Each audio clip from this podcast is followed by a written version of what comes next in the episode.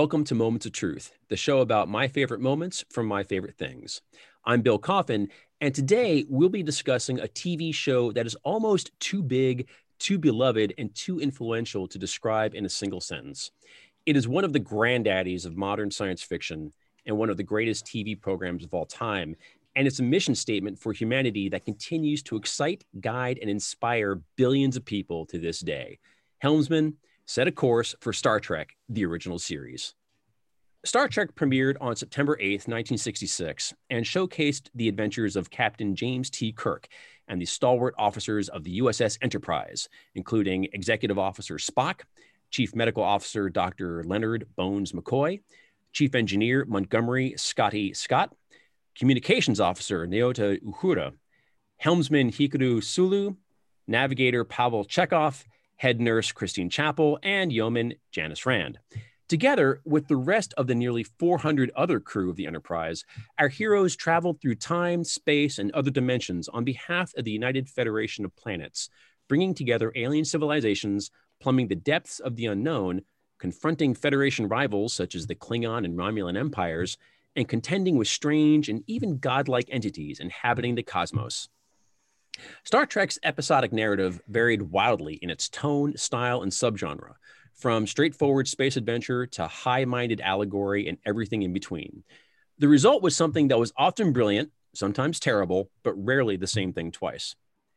Unfortunately, the show's high production costs, weird network scheduling and ratings led to its cancellation by the end of its third season after a total of 79 episodes. But the show was hardly over. It entered syndication almost immediately afterwards, and there it found fresh success and a much larger audience of fans whose enthusiasm for the show built the foundations of what would become one of the most titanic media franchises in history. Next to come was the Star Trek animated series, followed by the live action TV series Next Generation, Deep Space Nine, Voyager, Enterprise, Discovery, Picard, Lower Decks. There are three additional shows, one of them animated, are currently in development, and there's a fourth that's been announced as well.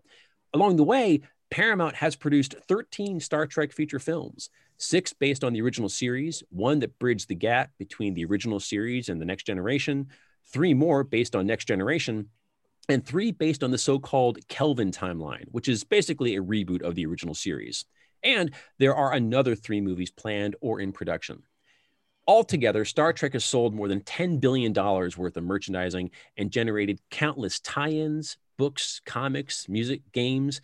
It's got a fan convention circuit that is practically an industry unto itself, and it's generating a very large body of impressive fan produced creative content. The cultural impact of the show has been immense, with its many catchphrases becoming English language mainstays. Its fictional science has pointed the way toward real world breakthroughs in technology, and its vision of a diverse and multicultural future has inspired civil rights champions around the world. But to understand what makes Trek so compelling, we should look back to the beginning and to the philosophical, narrative, and thematic blueprint set by the original series. It was a space western, something creator Gene Roddenberry once described as a wagon train to the stars. But it also evoked the age of sail, with its sense of adventure, of large ships that were communities unto themselves, and the challenge of projecting established interests and values deep into the unknown. It captured the various dreams and nightmares of the 1960s and put them forth in a tapestry of allegory and metaphor that crafted more than a shared universe. It created a modern mythology. Not bad for a show known as much for its cheesy sets and over the top acting as it is for its finer qualities. There is hardly a writer alive today who hasn't been impacted in some way by this show, and I'm really excited to get into it now. With me today is Red Shirt Human Resources Liaison Chris Crenshaw. We need to have a meeting, Captain.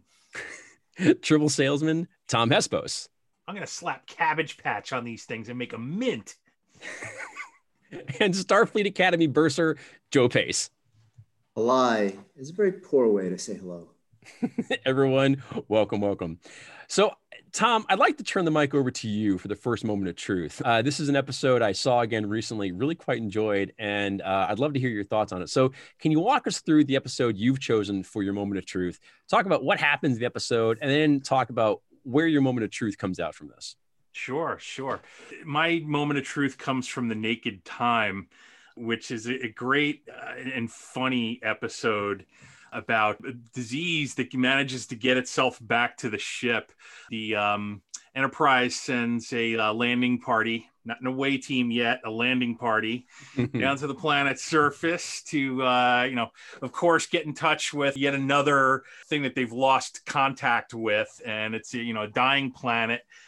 they get down there, and uh, this scene does not hold up very well in, uh, you know, the COVID universe, but uh, you know, God, Keep it's your glove on. Why do you take your glove off? He he something. He wipes his. Don't touch your face. Don't touch your face. He, you know, after taking his gloves off a second time, Yeah. uh, and you know, ends up taking an infection back to the Enterprise. And Yeah. This is a serious infection, but also happens to have some pretty terrific side effects of basically getting everybody on the crew drunk. so you have all these people running around just displaying all this outlandish behavior. You get this guy uh, Riley who you know starts going off on like how he loves being an Irishman, ends up locking himself in the hearing and not letting anybody in while he basically trashes the ship and you know head I'll take you spiraling home. toward the planet. surface. Kathleen. Kathleen, one more time. it was so good. It was so funny when I saw it again. I was laughing out loud at that. I'm It's sorry, go ahead, go ahead. It's Go ahead, Like Tom. everybody's, you know, acting drunk for you know half the episode. First, Chapel goes and and professes her undying love for Spock. You know, who later is headed down the hallway openly weeping, which is something you never see from a Vulcan, of course. But uh, uh, oh my God, so many different things happen, and then Sulu. This this is everybody can see this image in their head, I'm sure. A shirtless Sulu going after crewmen down the hallway with a fencing foil. it was one of the coolest images I think I'd ever seen. And I'm watching this show, by the way, as like a very young kid. This was something like I, ne- I never missed Star Trek in syndication. Like when it came on, I was in front of my television, and I very rarely missed it. Yeah, seeing like Sulu charging at crewmen down the hallway with a fencing foil was great. You know, later, which is where my moment of truth comes in, he makes it to the bridge and just grabs Uhura like he's gonna save her from the rest of the bridge crew.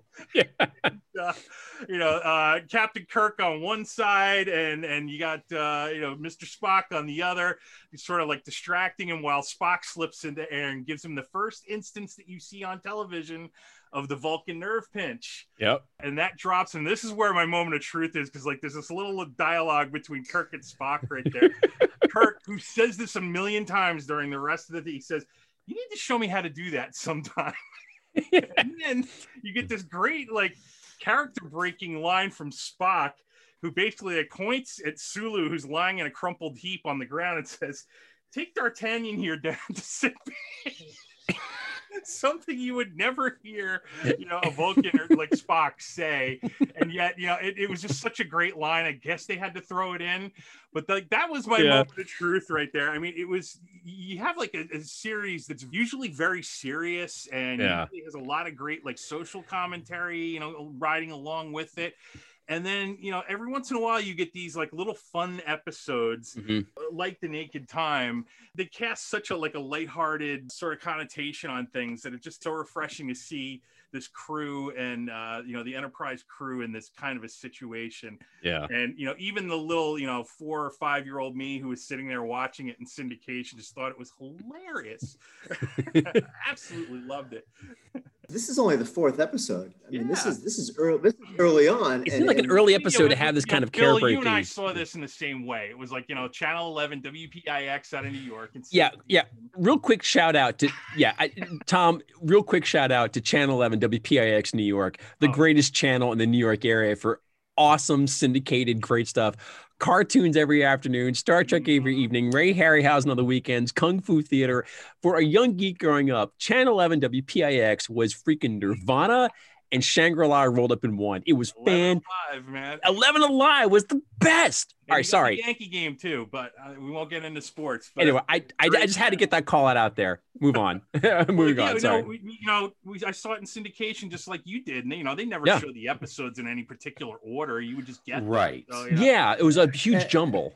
And that that I think makes the effect on us a little bit different than it must have been the first time because it's what the fourth or fifth episode, depending. Yeah, on it's the fourth cage. if you count the cage. Yeah, exactly. But I mean, you know, we we see Spock early in the show, very early, being emotional, and and that may not have seemed like a big deal at the time, but we saw this in syndication. I imagine all of us did, and and so the character was established to us out of order. Yeah. Star Trek is like a, a picaresque novel. It's not a narrative, and, and so the order of the chapters doesn't much matter No.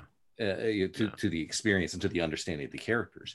And I, I think that the way we saw it must have been more powerful seeing Spock Yeah. that way.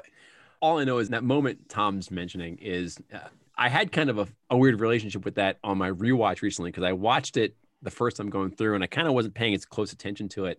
So I actually missed that. D'Artagnan line. Yeah, yeah, yeah, yeah the, the D'Artagnan line. And so I came back and watched it again this morning and I was knowing what to look for and I caught it and I, I laughed out loud because the way it's delivered and Leonard Nimoy is like, he's visibly agitated. Like there's just a, it's like not just a character breaking, he's like ticked off. And that whole scene is so great because you've got Riley. He, he's like committing like Irish terrorism by song on the entire ship because he's locked down in the engineering bay, just singing nonstop. He's, he's hilarious. The actor is making a meal of it, right? Yeah. And he's just going off. And he's like, more songs. And at one point, like Kirk is like, "Oh God, no, please!" And like you can tell, like he and Not Spock are, yeah, they're so done with the mayhem around them. that when the Riley thing is just hanging there like tension throughout like most of the episode. He's having a good old time there and Yeah. engineering, like crashing the ship. Like God, he's outside trying to cut through the bulkhead with the damn Yeah. phaser. But the best part is too, like uh, Riley has said, like, okay, I'm the captain, and he takes over the communications, and he says, like, okay, there's gonna be a dance tonight At the bowling alley. right? And Bowling it alley. a- Yeah, somewhere now we know the Enterprise has a bowling alley. right? But when they finally break in and they get him, they turn around. He just looks up and he goes, "No dance tonight." Like yeah, that's that's his take on the whole thing. yeah, at one point he's like he's issuing double ice cream for everybody. Like it's just having Uh-huh. and the one thing that killed me is when he goes, "Yeah, dance at the bowling alley," and you see Spock up on the bridge. He's like, he doesn't even dignify it, like going, "We don't have a bowling alley." He just goes right past it. And I thought, like, that's how far around the bend we've gone. Like, Spock, Spock can't Oh, ordinarily they have keep. bowling alley. There's no question that there was a bowling alley. But the other thing that the other thing is when they, you know, early on is Tormolen, who's the crewman who's with Spock on the on the away mission, who takes his glove off to touch Yeah. his face and then touch the virus.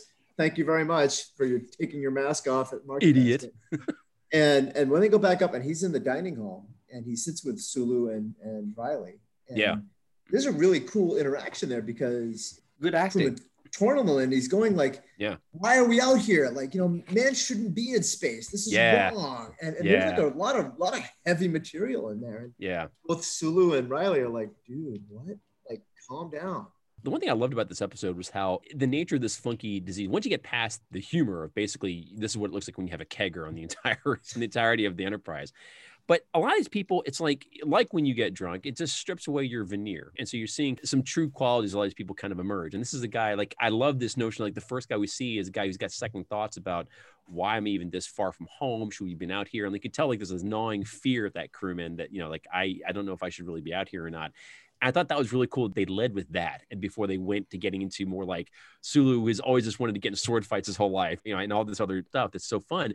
That initial thing I thought was really moving and really interesting, and kind of sets the fact that yes, it's funny, but it's also dangerous. Like people are going to get hurt, and he hurts himself. He kills himself actually, uh, you know, He does. accidentally. You know, it's tra- he has a tragic end. But then he doesn't want to. He doesn't want to live.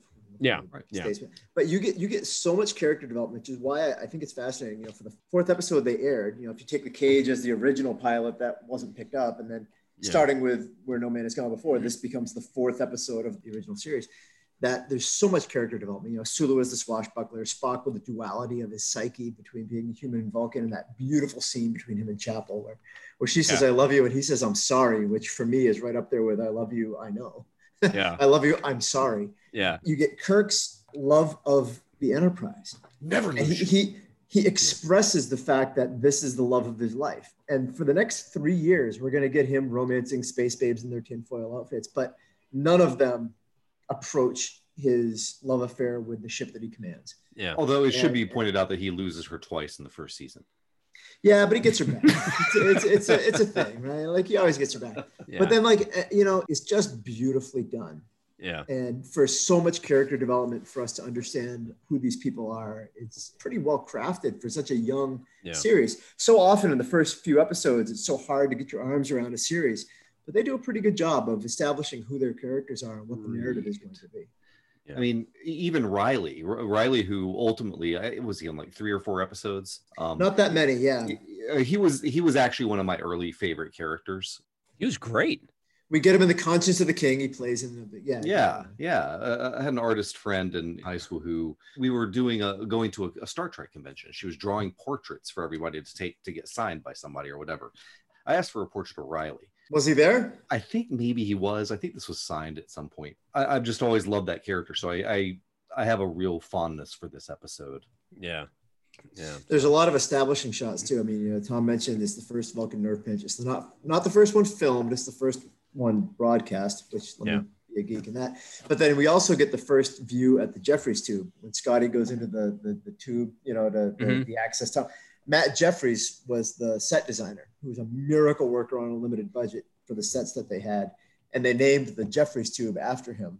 Did they really? That's cool. Scotty goes into the tube to like you know do wiring. Yeah. and that's the first episode where we see that where we see that particular set. That, that's awesome. And they must have used that thing 20 times. That, Oh, a that- million oh my God. times. Yeah. no, they, they knew how to make a mile out of this stuff. I thought this episode was an interesting counterpart to This Side of Paradise, which is, I think, later in, I think it's later in season one or season mm-hmm. 2 which is, again, another one of the, the crew collectively loses their mind over something, right? You know, they go down this vegetative world, they get dusted with these spores, Yeah. and they basically, you know, basically they're high the entire episode, right? And they're just like completely in the state of euphoria. That wasn't really a funny episode. That was more, I actually was more bittersweet because it gets to the point, really kind of, that one boils down to Spock who kind of for the first time is able to let go of this struggle he has between his human and Vulcan selves. It can still be just it, it just appreciate being with someone. And at that point, he's like, know, it's the only time I've ever been happy, right? Leilani Kalomi.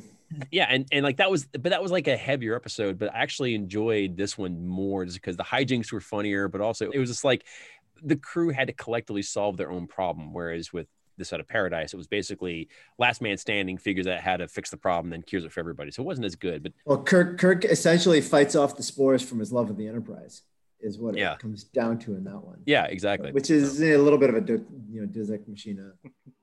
I love this for a couple other reasons though. There, there's this the, the big one though is like I identified with Spock. There's like this part of this where you know, like all the bridge crew, you know, like the people on the actual bridge, like it's really obvious that like all of them are pretty much affected by this. yeah. And like Spock's like yanking people out of chairs. It's just like it's like every night of sober driving that you've ever had in your life, and you can see Yes. the frustration on his face. You know, here is this like emotionless, you know, half human, half Vulcan guy, like, but you can see he's getting like really visibly agitated Yeah. during the middle. Of the. Every night Lieutenant is sober Riley. driving. That's Lieutenant so true. Riley, re- re- report to sick bay, and it's security. Lieutenant Riley is headed to sick bay. See that he gets there. See that he gets there. You know, Yeah. right? he's he's just like having the hardest time hurting these cats, and like he's like, man, I guess He's like asking Uhura to take navigation. this far from using some sort of racial epithet. You know? Earth and humans. yeah. There's an alternate reality version where he just nerve pinches everybody. Like like he's just you get a pinch and you get a pinch. It's like him and two people, and that's it. You know, on the whole show. But the funny part is that once once Spock gets infected, like he loses it. Oh, big Like time. he can't function. he loses it harder. function. He probably loses it harder than anybody else, to be honest. You know, he's got more. He's got a more complex, you know, psyche to, to Other than overturn. So, first so when yeah. so when it goes bad, it goes real bad for Spock. Like he's he's one of those. He's kind of like a glass cannon in that. Everything regard, you is know, just under the surface for Spock. And so Yeah. when that veneer is gone, Yeah. he's got nothing to fall back on. Yeah. So I think that's a perfect uh, chance to to segue into our next moment of truth, which is mine. And the episode I picked is Amok Time, which is the season opener for season two. And in the episode, Spock becomes increasingly emotional, hostile, and erratic. And he requests an uncharacteristic shore leave on his home planet of Vulcan. Kirk doesn't understand what's going on. Kirk actually has orders to not go to Vulcan. He's got to go somewhere else. So to go to Vulcan would require, you know, some bending of the rules. Uh, but McCoy suggests to, to Kirk that Spock is having some sort of biological issue that's going to kill him if he doesn't get the back to, to Vulcan. So Kirk, he goes, okay, he breaks the rules so we can get his executive officer and good friend planet side. And once we get there, we get this proper introduction to Vulcan culture and the experience of this Vulcan thing called Pon farr, which is a mating ritual that male Vulcans have to do every once in a while, in which they must mate or else they will die. We're watching through the eyes of Kirk and McCoy as they go down to Vulcan, and it's just like this crash course in the parts of Vulcan culture that simply don't get shown to off worlders. And Spock, we learn, is betrothed since childhood to the Vulcan maiden T'Pring, who clearly has not got a lot of love for Spock and prefers instead this beefy consort named Stonn, who's kind of off to the side. Before the wedding of Spock and T'Pring can be sealed, T'Pring evokes these ancient you know rite of kal-if-fee, which is a physical challenge to the death between two suitors.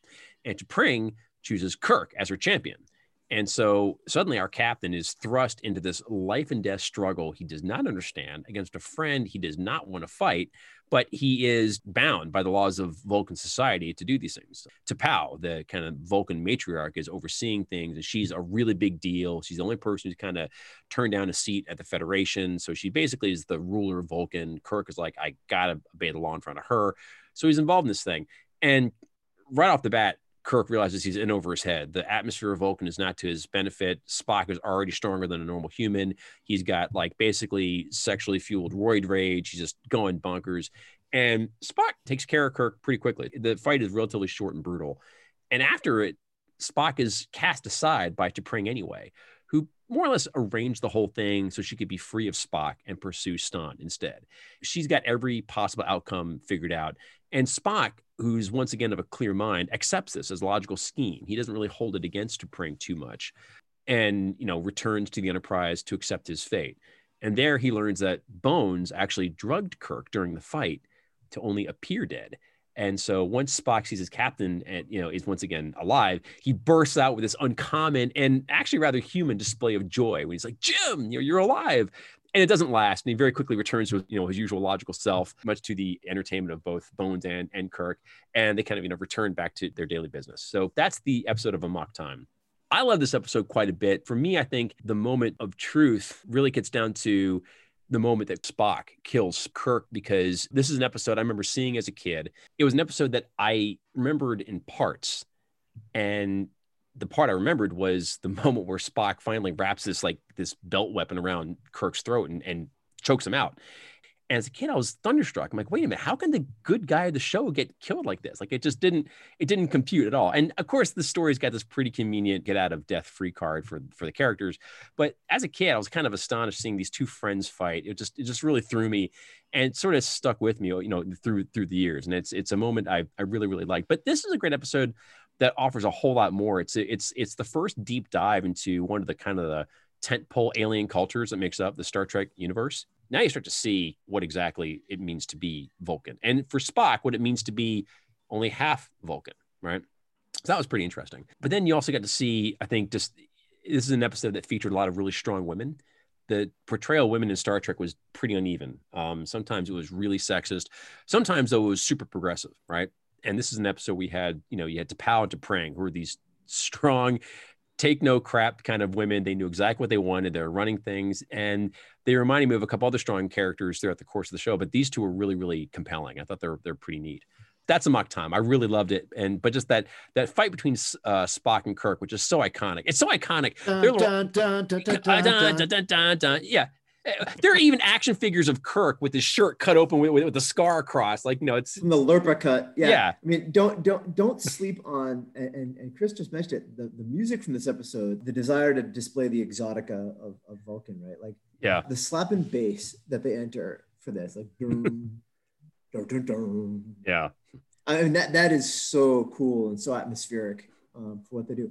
Like, let's not sleep on the fact, by the way, that like Spock essentially was deployed and T'Pring stepped out on him. Right, like this yeah, Vulcan woman like found a boyfriend while Spock was off in the military, which Yeah. is really lame. The fact that that's what happened. In my culture, this is considered a dick move.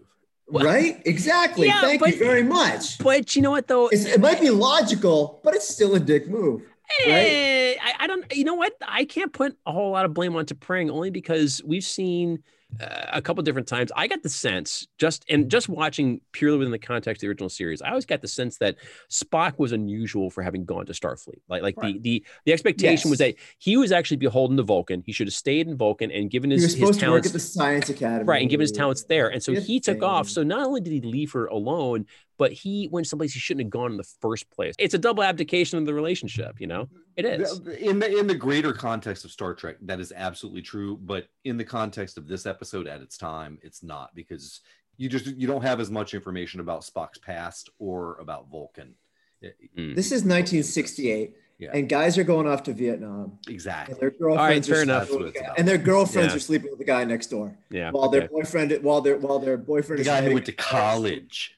right, the guy, the, the, their boyfriend is writing letters home from Da Nang, while they're sleeping with Jimmy, who went to you know State U. yeah all-star football player Stonn, Stonn, by the way, is the biggest doof standing there like, I demand to the right of the woman. And T'Pau essentially goes like, dude, shut up. And he's like, I'm sorry. Yeah, yeah. St- Stan is exhibit A that there are in fact like beef-hated, Dorky stupid, Vulcans, yeah, right? stupid Vulcans. Like, they're not all There's- there's Spock. Like Vulcans.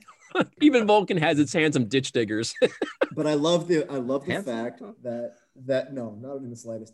I love that T'Pau, by the way, a cool name of a band later Oh, that yeah. gets appropriated, right?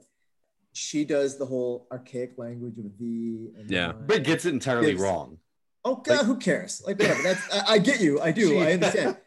But but the fact that they try it at all, well, that's just uh, you know, Yeah. Chris. That's just the universal translator does its best. there's And not, you there's an apology for all of it. Right, well, Kirk and Spock don't speak Vulcan. I have to assume that's all going through the universal translator, which is trying to take Vulcan Or Kirk and like archaic. I'm pretty sure Spock Yeah. does. I'm sorry. Yeah. I'm sorry. uh, Kirk, Kirk and McCoy. Kirk and McCoy. And they're they're trying to take like archaic Vulcan Yeah. through the universal translator to archaic English. It's gonna have some slip ups, right? I mean, that's Okay, happen. sure. Yeah. St- Well, as a Star Trek fan, I mean, you know, I, I know you have to tell yourself certain things. That's right. We got to tell a story that gets us to sleep at night.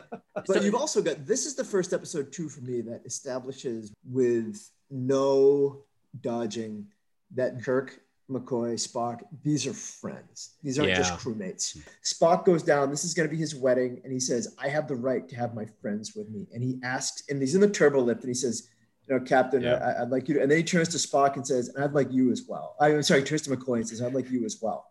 Yeah. And McCoy's like, "Whoa, okay." Wow. And th- these guys are going to be his groomsmen, essentially Yeah, Yeah. at his wedding, and that's like that. That was a big deal. absolutely. yeah, all- all the comments, you know, and the back and forth between McCoy and Spock, you know, over the all those episodes. I mean, how, Mhm. how can you see your way through to having McCoy as a groomsman when he's called you, you know, like a green blooded, you know, unfeeling Monster. These guys are brothers, Thing, you know? and they Yeah, fight yeah. like brothers. They fight like brothers. They do.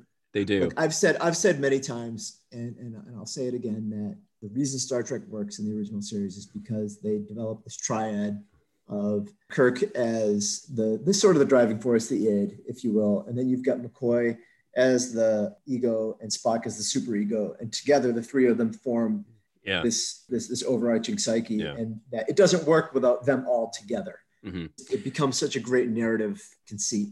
One of the moments in this episode that worked for me is you know also underscoring just like the, the depth of their friendship was when Spock and T'Pau are talking and she's like basically like look the you know you brought outworlders to this really and he's like no no no these are my friends and he vouches for it on his life he goes as deep as a Vulcan can go to go no no no these are these people are okay you know you know and I and permitted this. Eh, eh, eh, yeah, I, I'm permitted this. He evokes right. Yeah, I'm permitted this, and that's that has gravity to it. And I love it. And the way it's delivered was so cool. It's like, and I kept thinking about you, Joe, as you're saying this, and because we are talking before about how the triad, Bones, Spock, Kirk, Trinity, really is so important to the show. And yeah, you really do see it here. And this is where Spock really kind of puts forth some energy to kind of show what it, what all this means to him.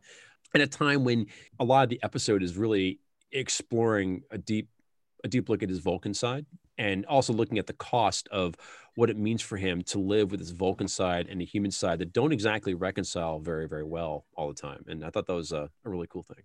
You you know, I, I got to tell you that I thought that T'Pring's motivation was to put Spock in a position where if he kills to have her, he is he can't be in Starfleet anymore. He would have to stay with her. I actually watched the episode, you know, thinking that must be the case. She was just like, I want this chump.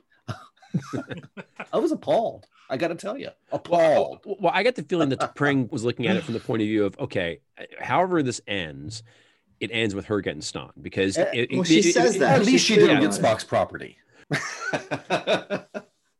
She doesn't get his cell at. yeah, right. If Spock had killed Kirk, I think she was banking on the fact that Spock was either too beholden to Starfleet to not accept punishment for it, or too beholden to his human side to Right. not to not accept with the Vulcan stoicism the necessity of having done this. Right? She, figured, she you know, says it- as much. Yeah, she says as much, right? She's If very Kirk- clear. if Kirk kills Spock, would that just make things simple, simple for, for her? you know, um, either way, she gets what she wants, which is why Spock respects her her machinations so much from a Vulcan side. And I thought it was interesting. Very logical. His human side should be boiling about this, right? But we don't see an inkling of it. He goes hundred percent Vulcan off of all this, and I thought that was an interesting moment. Well, you have the moment too where where he goes into his trance. He goes into the blood fever, and Kirk tries to talk to him, and T'Pau says he won't respond. He won't speak. Yeah, And then like he actually comes up and speaks to to T'Pau and says, "This isn't Yeah. how any of this is supposed to go." And she Right. actually is surprised, yeah, and she looks at him and goes, "These speaks." yeah, It's supposed to be thou, thou speaks. I get it, right? But like Yeah. she says, these speaks. She's sort of surprised that he comes out of it Mhm. enough to try to protect his friend. And I think at that point, T'Pau is moved by the strength of his friendship for for Kirk. yeah. I thought T'Pau was a great character. We, I mean, we don't see her for a whole heck of a lot of the episode, but she made a massive impact. I thought she was really, really cool. Huge impact, just huge presence. I love how they brought her in. She delivered her lines so well. She was really, really well written. Like I saw her and it was like, man, this is just a great, great character. And she did so much to deepen the whole scene of, of Vulcan in general for me. I because once you start seeing other Vulcans besides Spock, she was an important second kind of introduction to the culture. And what an introduction she made. I thought she was just terrific. It gets better at the end, you know, when you're when you think about it, because I think it's clear that she knew that Kirk was alive.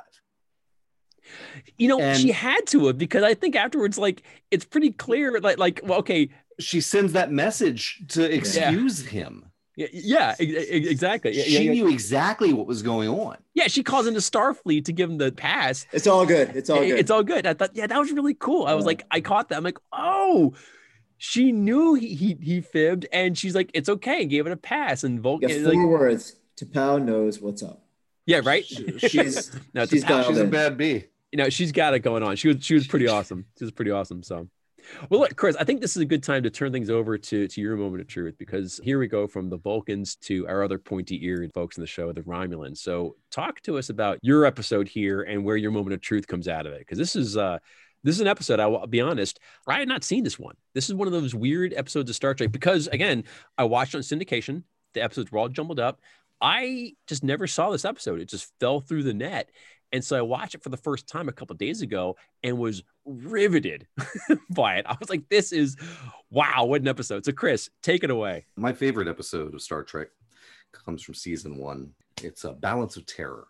In in this episode, uh, the Enterprise receives a distress signal from near the Romulan neutral zone. There are a picket of, of observation stations there to ensure that the neutral zone isn't crossed. And, and this is a zone that was established between by treaty between the uh, Federation and the Romulans after an abortive conflict that it turns out James Kirk had a small part in. The uh, Enterprise is, is rushing toward the, the neutral zone at maximum warp, and these stations are being picked off one by one. They finally get close enough to communicate with one that's already been hit by some sort of super powerful weapon from a ship they never saw. And you get a kind of horrifying watch those folks last minute scenes. You get this a lot in Star Trek, but I think this is the first time we we saw it. Kirk, you know, infers the presence of an enemy, presumably a Romulan, but the ship is cloaked. They've got a cloaking device and uh, some sort of plasma weapon that's that's crazy powerful. Kirk realizes that he can't just let these Romulans escape because it would, it's a sign of weakness that would inevitably lead to war with the Romulans. He also can't violate the neutral zone because that would lead to a war with Romulans. He has to try to catch them on this side of the, the neutral zone. The Enterprise detects this ship by uh, the, you know, Star Trek MacGuffin means some sort of plasma leak or whatever. And they sort of abortively track it like a submarine while it's cloaked. And and the entire drama plays out as a submarine drama. Uh, it's it's like watching a 40 minute long Das Boot. It- it's riveting. The perspective switches back and forth between the enterprise and the romulan ship. And on both ships you see cultural pressures at play. Uh, on the romulan ship the same guy that played Stonn plays this particularly bloodthirsty officer sub officers to the Romulan captain who is constantly insisting on killing everybody and everything uh, for the glory of the emperor. Whereas on the Enterprise, the pre Chekhov helmsman of the day is a, a survivor of that Romulan conflict who holds a grudge. And uh, Stiles. there's a pretty solid commentary in this episode on bigotry, which is something that you know you can count on Star Trek for. It, it well, it's explicit, but it's not. It's not really hammered home. The issue is that the Romulans look just like Vulcans, and and so Spock uh, is suspected of treachery, and and things happen that you know suggest maybe he is. Of course, we all know Spock's not a bad guy. We've already seen the menagerie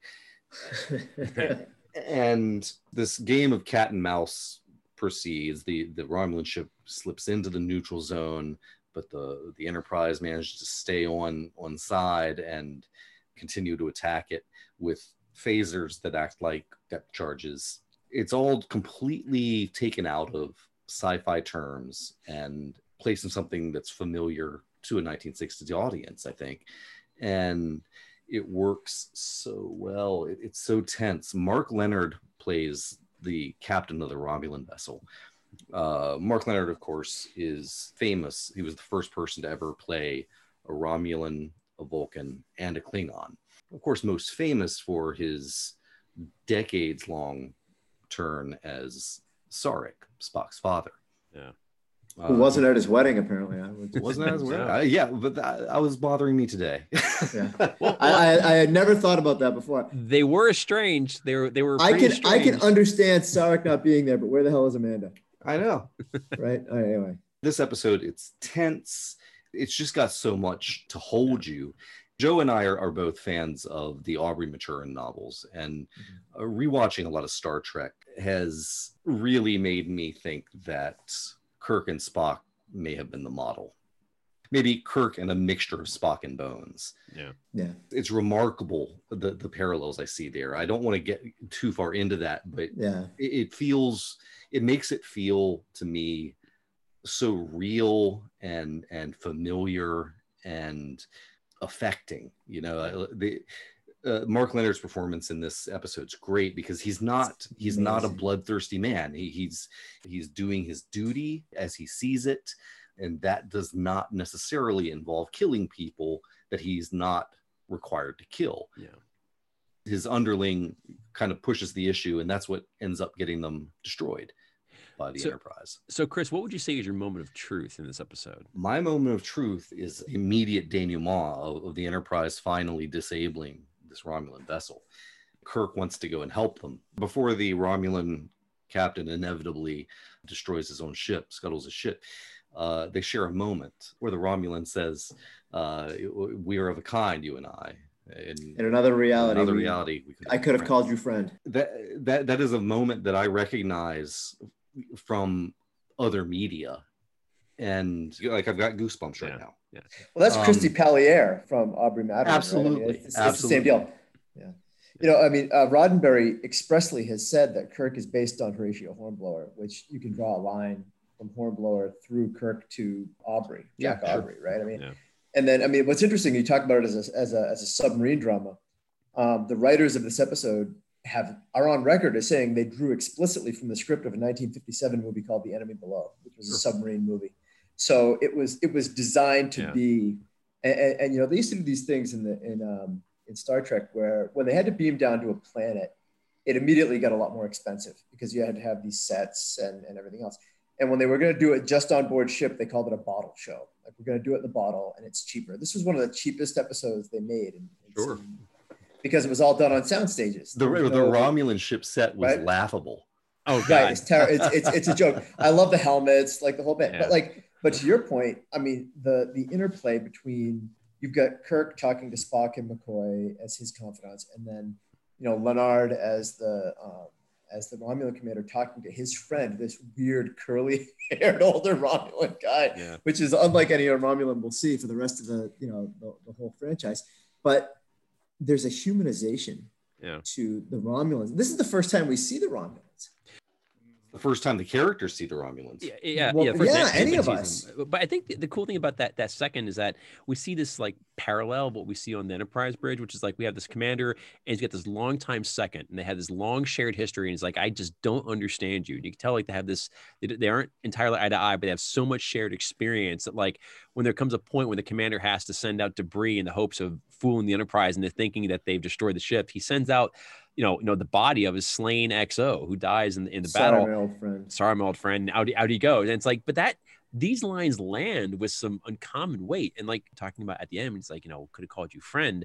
Yeah, you've seen that scene in plenty of other TV shows and movies and all that, but rarely done so well and so effectively and so convincingly. And I, I just, I just, I just adored that. There, there is all that. something about that 60s super earnest style of acting Mm, yeah. that that you know there, there there's Stage always- acting on screen. yeah, Yeah. I, I always feel like there's a, a layer of glass Yeah. you know between me and a performance of that era but sometimes it really does work Yeah. it really does Tom, I know, I know you almost picked this as your moment of truth as well. I know you, you really love this episode. I'd love to get your take on this. Well, because I, I I actually picked the like the exact same moment of truth because I, I love it.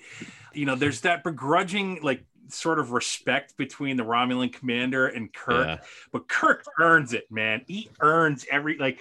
Yeah. This is where you start to see you really start to see Kirk the strategist come out and like Yeah. he's in an impossible situation. It's another like you know Kobayashi Maru type of thing where like he's got to keep them on this side of the neutral zone because if he goes in there, it's war. If he doesn't get their respect before they cross over, Yeah. you're also going to war. So like, Yeah. how do you even do that? You know, and the, the thing that he sets up in order to do it, there's a lot of cat and mouse going on. You know, in the end, when there is that like respect, and you can see like it's gonna be okay because now they respect us. Yeah. I love that moment. I absolutely love that moment. And like this is the first time you've actually seen a Romulan right on top of that because you know like they go to these lengths in the beginning of the episode to explain the earlier conflict like you know it was fought on these ships you know where we couldn't see one another and blah Yeah. blah blah and, Yeah. and you know nobody's ever really seen a romulan so like you have all the gravity of all those things coming down on that one scene and i love it i absolutely love it it's it's it really it's so good. I mean, for me, Star Trek was this show where I had seen so many bits and pieces of it. I kind of had this self-made mythology of what the original series was all about without really knowing the episodes too well. So when I got to watch them again recently, it was a lot of fun because I felt like I was kind of watching them for the first time again. I remembered a lot of the acting in the show being not so great, but in this episode, the acting is like it's spot on. It's like it's wound just to the right intensity, and everybody's like all they're all you know fired up, but nobody's going over the edge, and it's just it was so well done. It was so pulled. It was so pulled together. I just I just taut. Yeah, It it's taut. unbelievable. That's the word I'm looking. It was Yeah. taut and tense, and you can just feel it. It was so good. And you know, throughout the whole mythology of Star Trek, we keep hearing about Kirk as the preternaturally gifted starship commander and the highest and best use. And even when we later we get into the movies and they say, "Oh, you Yeah. forget being an admiral. You need to be on board. You need to be on on the bridge of a, of a starship." Here is they're not telling us; they're showing us. Yeah, This whole Yeah. episode is showing us Kirk as the supreme tactician. You know what this what this episode did for me was I know I'm going to break my own rule of not talking about things outside the original series, but I, but and, but this is something that just crossed my mind is that in the movie Star Trek Six, Undiscovered Country, is a point where Kirk and McCoy are captured and they're kind of brought before this like Klingon High Tribunal, and there's a really great scene where they're they're being risen up to meet their fate. You hear all this this crowd of Klingons going, Kirk, Kirk, Kirk, Kirk. It's really it's an awesome scene. Like, whoa, you know, and Bones is like, oh man. And Kirk's like, yeah, I kind of have this coming, you know. But like, right? It's like I make enemies wherever I The go. fans. yeah, the fans. But like in this episode, you see how he gets that way. Like anybody who he has crossed sabers with has certainly walked away remembering who it is that they cross sabers with. Kirk is no pushover, he's no fool. And and I- I- like the brilliance here is so understated because his whole thing is I can't start a war, even though the the Romulans technically have already done so unprovoked. Right.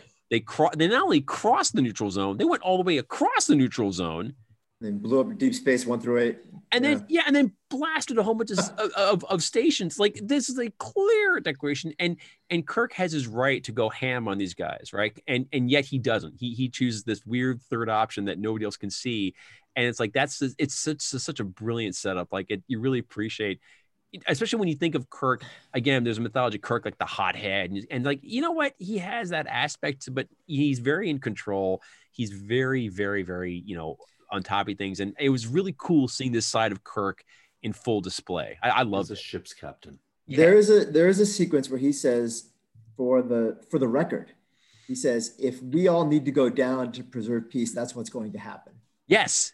And I'm sorry, but like, and I know, like to your point, we don't talk about other aspects of anything, but like, I don't see the J.J. Abrams, Chris Pine, Kirk saying that into the ship's log. Like that, this is a Yeah. Starfleet Kirk. This is a, a Yeah. Kirk who who respects chain of command, who is steeped in the mission of Starfleet and the Federation. Go ahead, Chris. What you got? I don't know. He does not respect the chain of command over and Oh over. well, I well mean, hold on. We, we just talked about uh, amok time.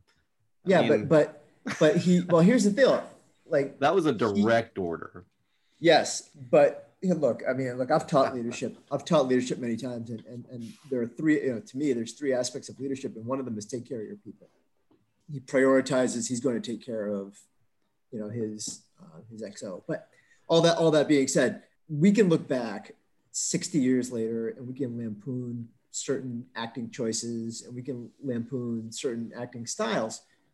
This was so much better than any other television that was available oh, in Oh, yeah. 1967, Oh, 68, Yeah. light years Yeah. ahead of anything that was Ha on ha ha ha ha ha ha.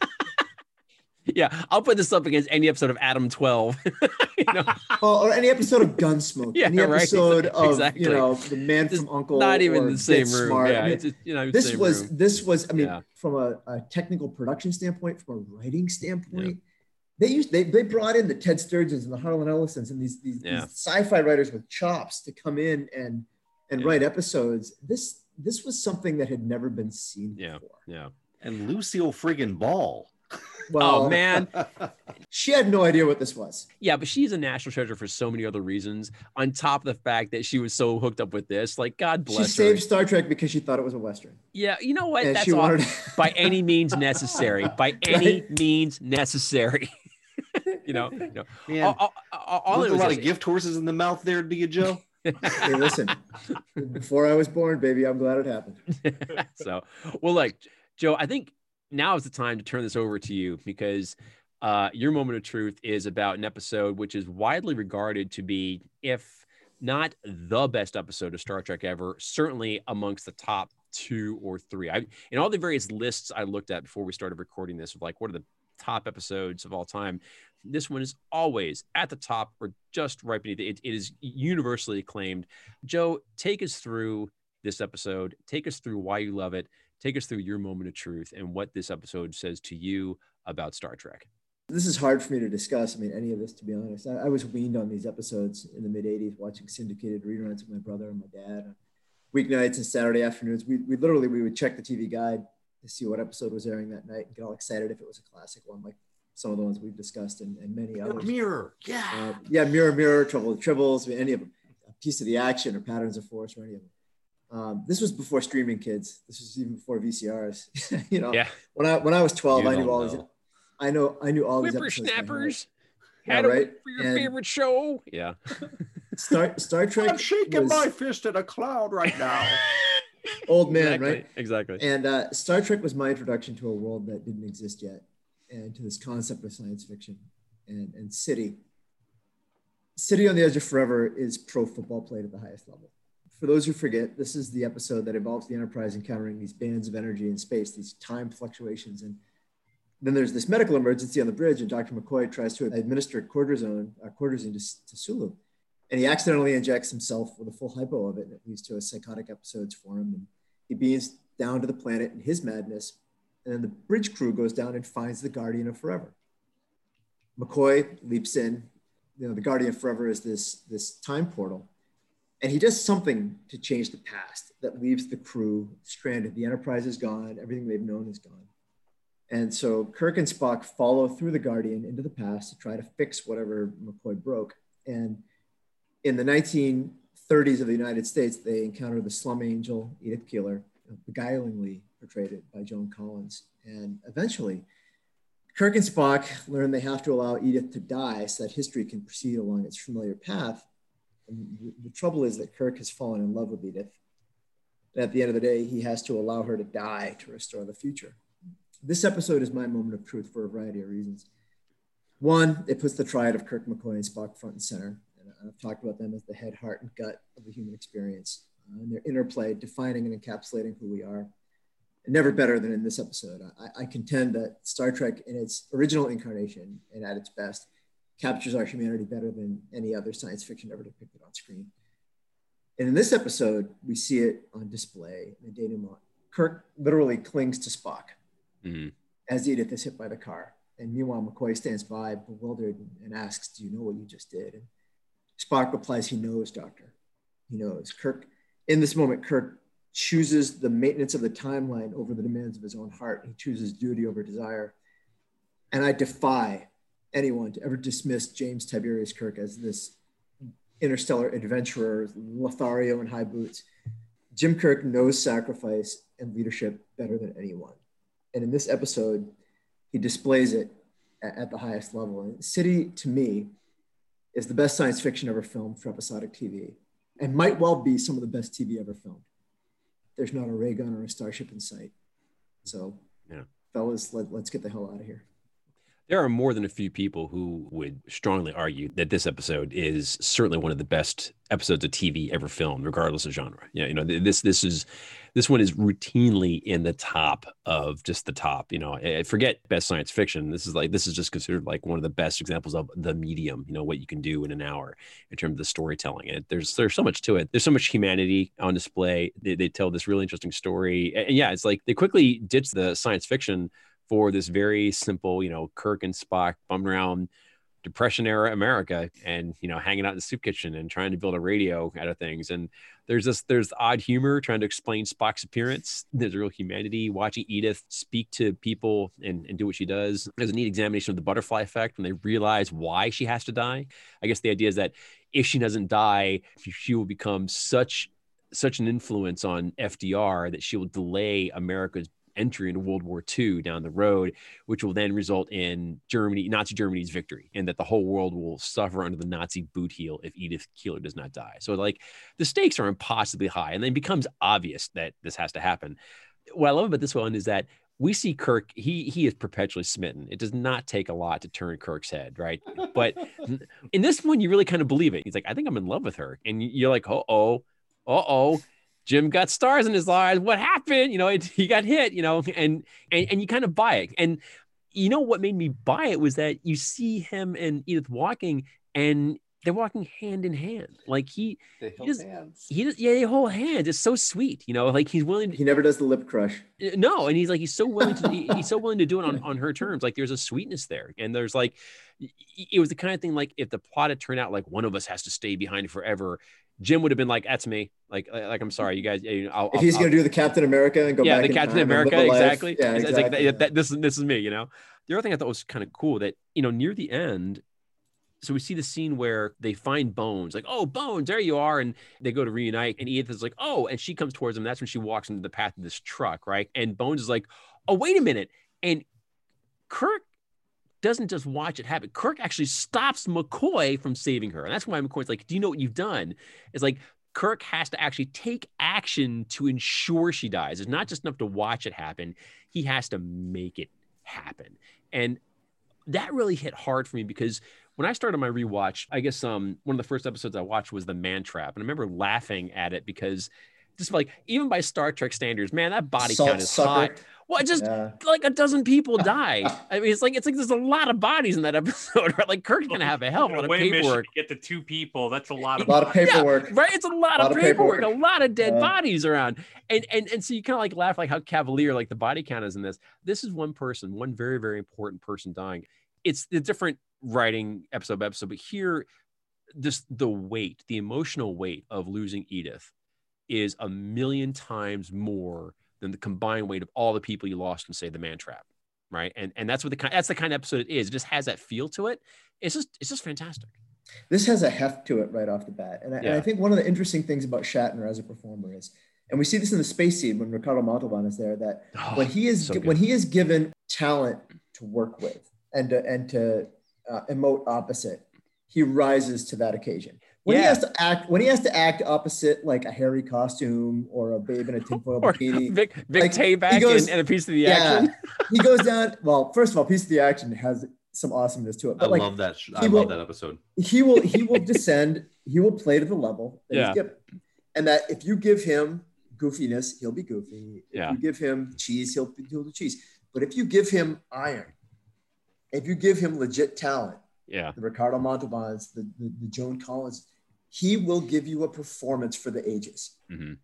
he has that ability in him and honestly like when i watched this remember when they filmed this the depression was more recent for them than this episode is to us Right. yeah, and their depiction of the gritty streets of the 1930s is very tangible, Not very very gritty, real. though.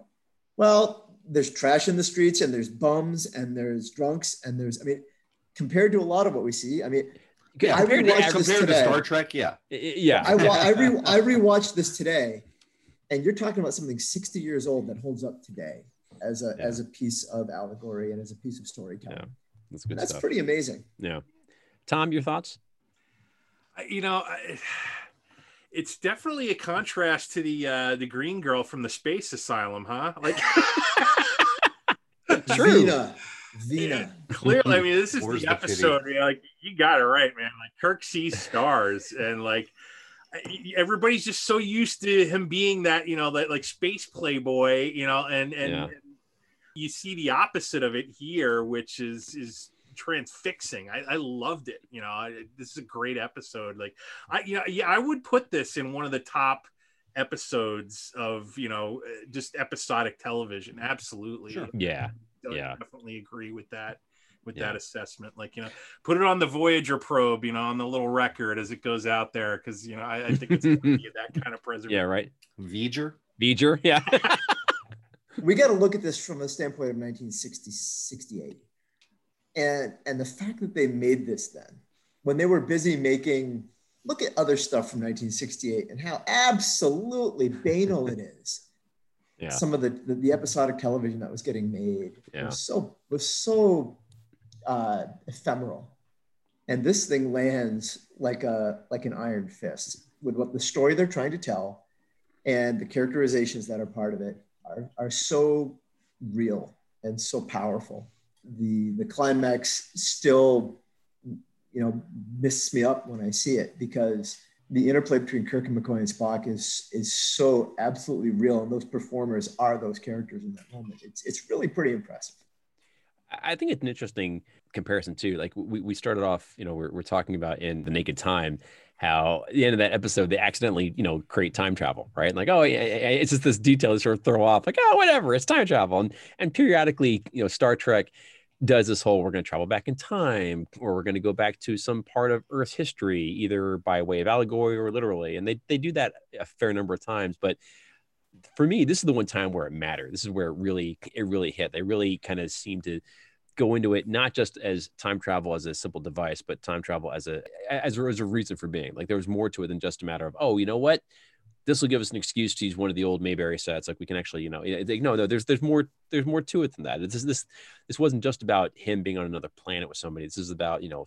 you know the stakes were so high he had a his hand was forced, and um, yeah, it was pretty cool. Like pretty cool. speaking of time travel you know like so naked time was supposed to be a two part episode which is why that bit about time travel at the end of it was seemed sort of like thrown in yeah, like i like to think about well like what if that never happened and they didn't throw that in at the end and you know like would it have been so easy for them to go back to time travel as a Yeah. device later i Yeah. feel like time travel ruins everything when the series but uh yeah, right.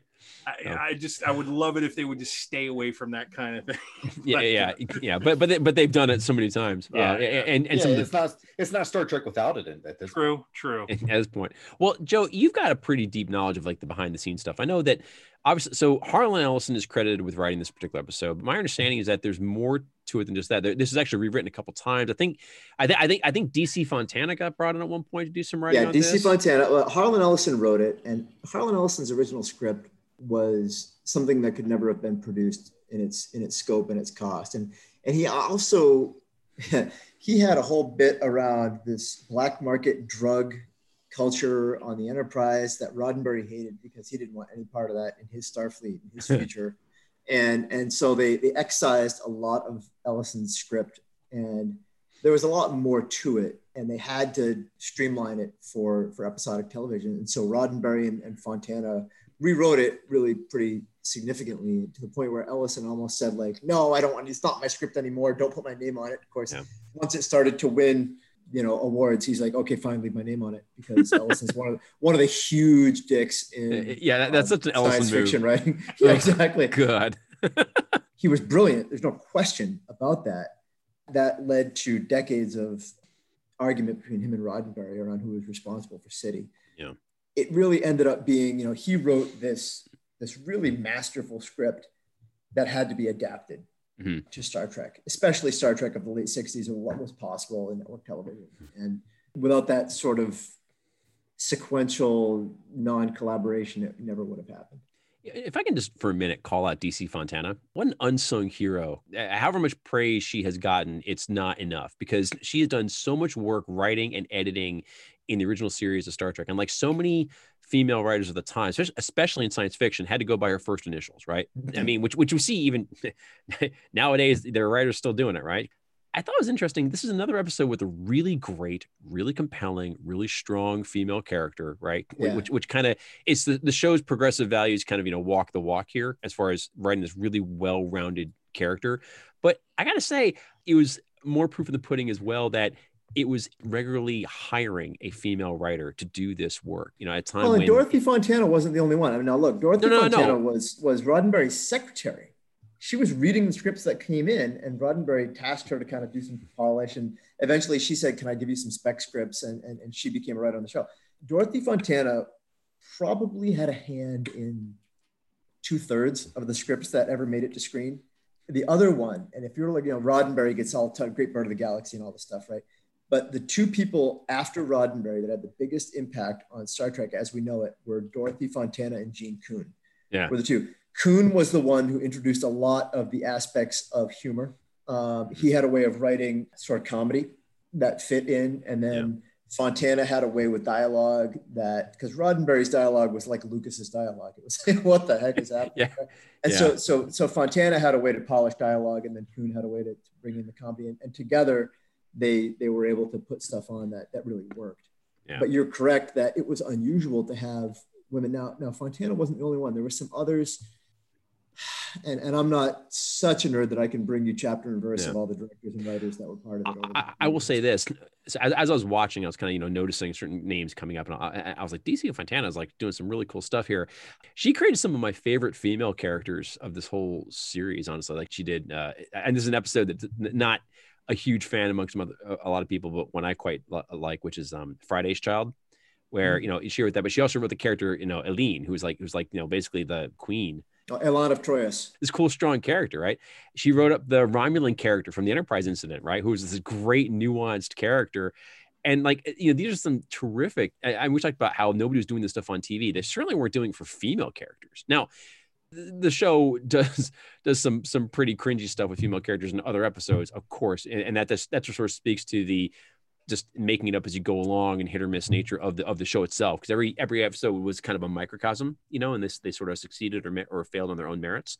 But when the episodes brought in great female characters, boy, you really noticed it. And it was really standout stuff. And it's just, it's just the kind of stuff that writers today can actually learn a thing or two by looking at when it works so well. And I just really, I had to salute the show for what I was seeing there.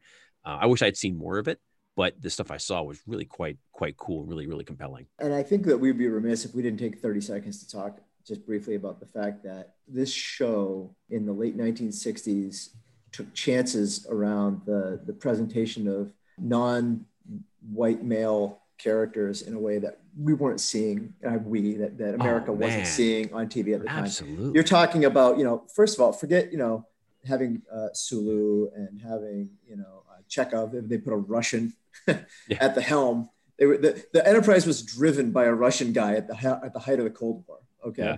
um, and you know weapons.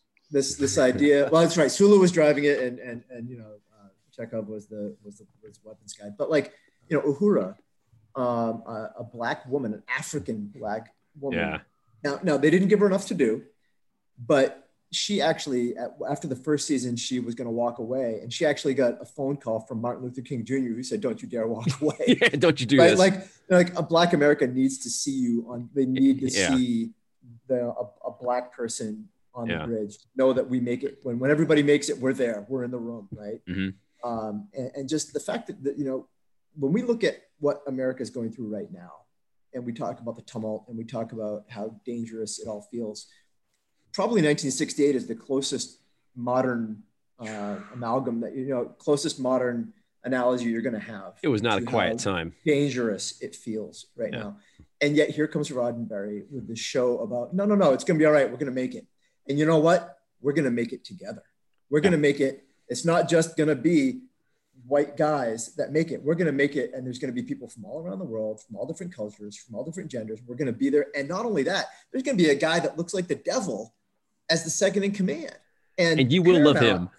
Paramount and NBC pushed back and they said, no, we can't have this satanic looking guy. You know, the Christian coalition, as it was in the late 60s, went after them and said, no, you got to get this guy off the air. He looks like the devil. And, and Roddenberry successfully fought to have him there and said, it's yeah. important that we have people that don't look like us. Yeah. And, yeah. and, and that's hard to, hard to imagine with what we see now on TV. But, yeah. but then um, it was so was far groundbreaking. out. Yeah, so far out in front. First interracial so, kiss on television. Right. Yeah. Heck yeah. mention that. They had to yeah. be forced by. They had to be telekinetically forced to it. But yeah, what I love about that story, it happened, and what I love, it, ha- yeah, it happened, and it, it, happened. What I adore about that is Plato's Stepchildren, which was a season three. Season three takes its lumps for a good reason, but in season three, Plato's Stepchildren, you know, Kirk and Uhura are down in this. Um, you know a planet that's controlled by by these latter day Romans because they were running out of ideas.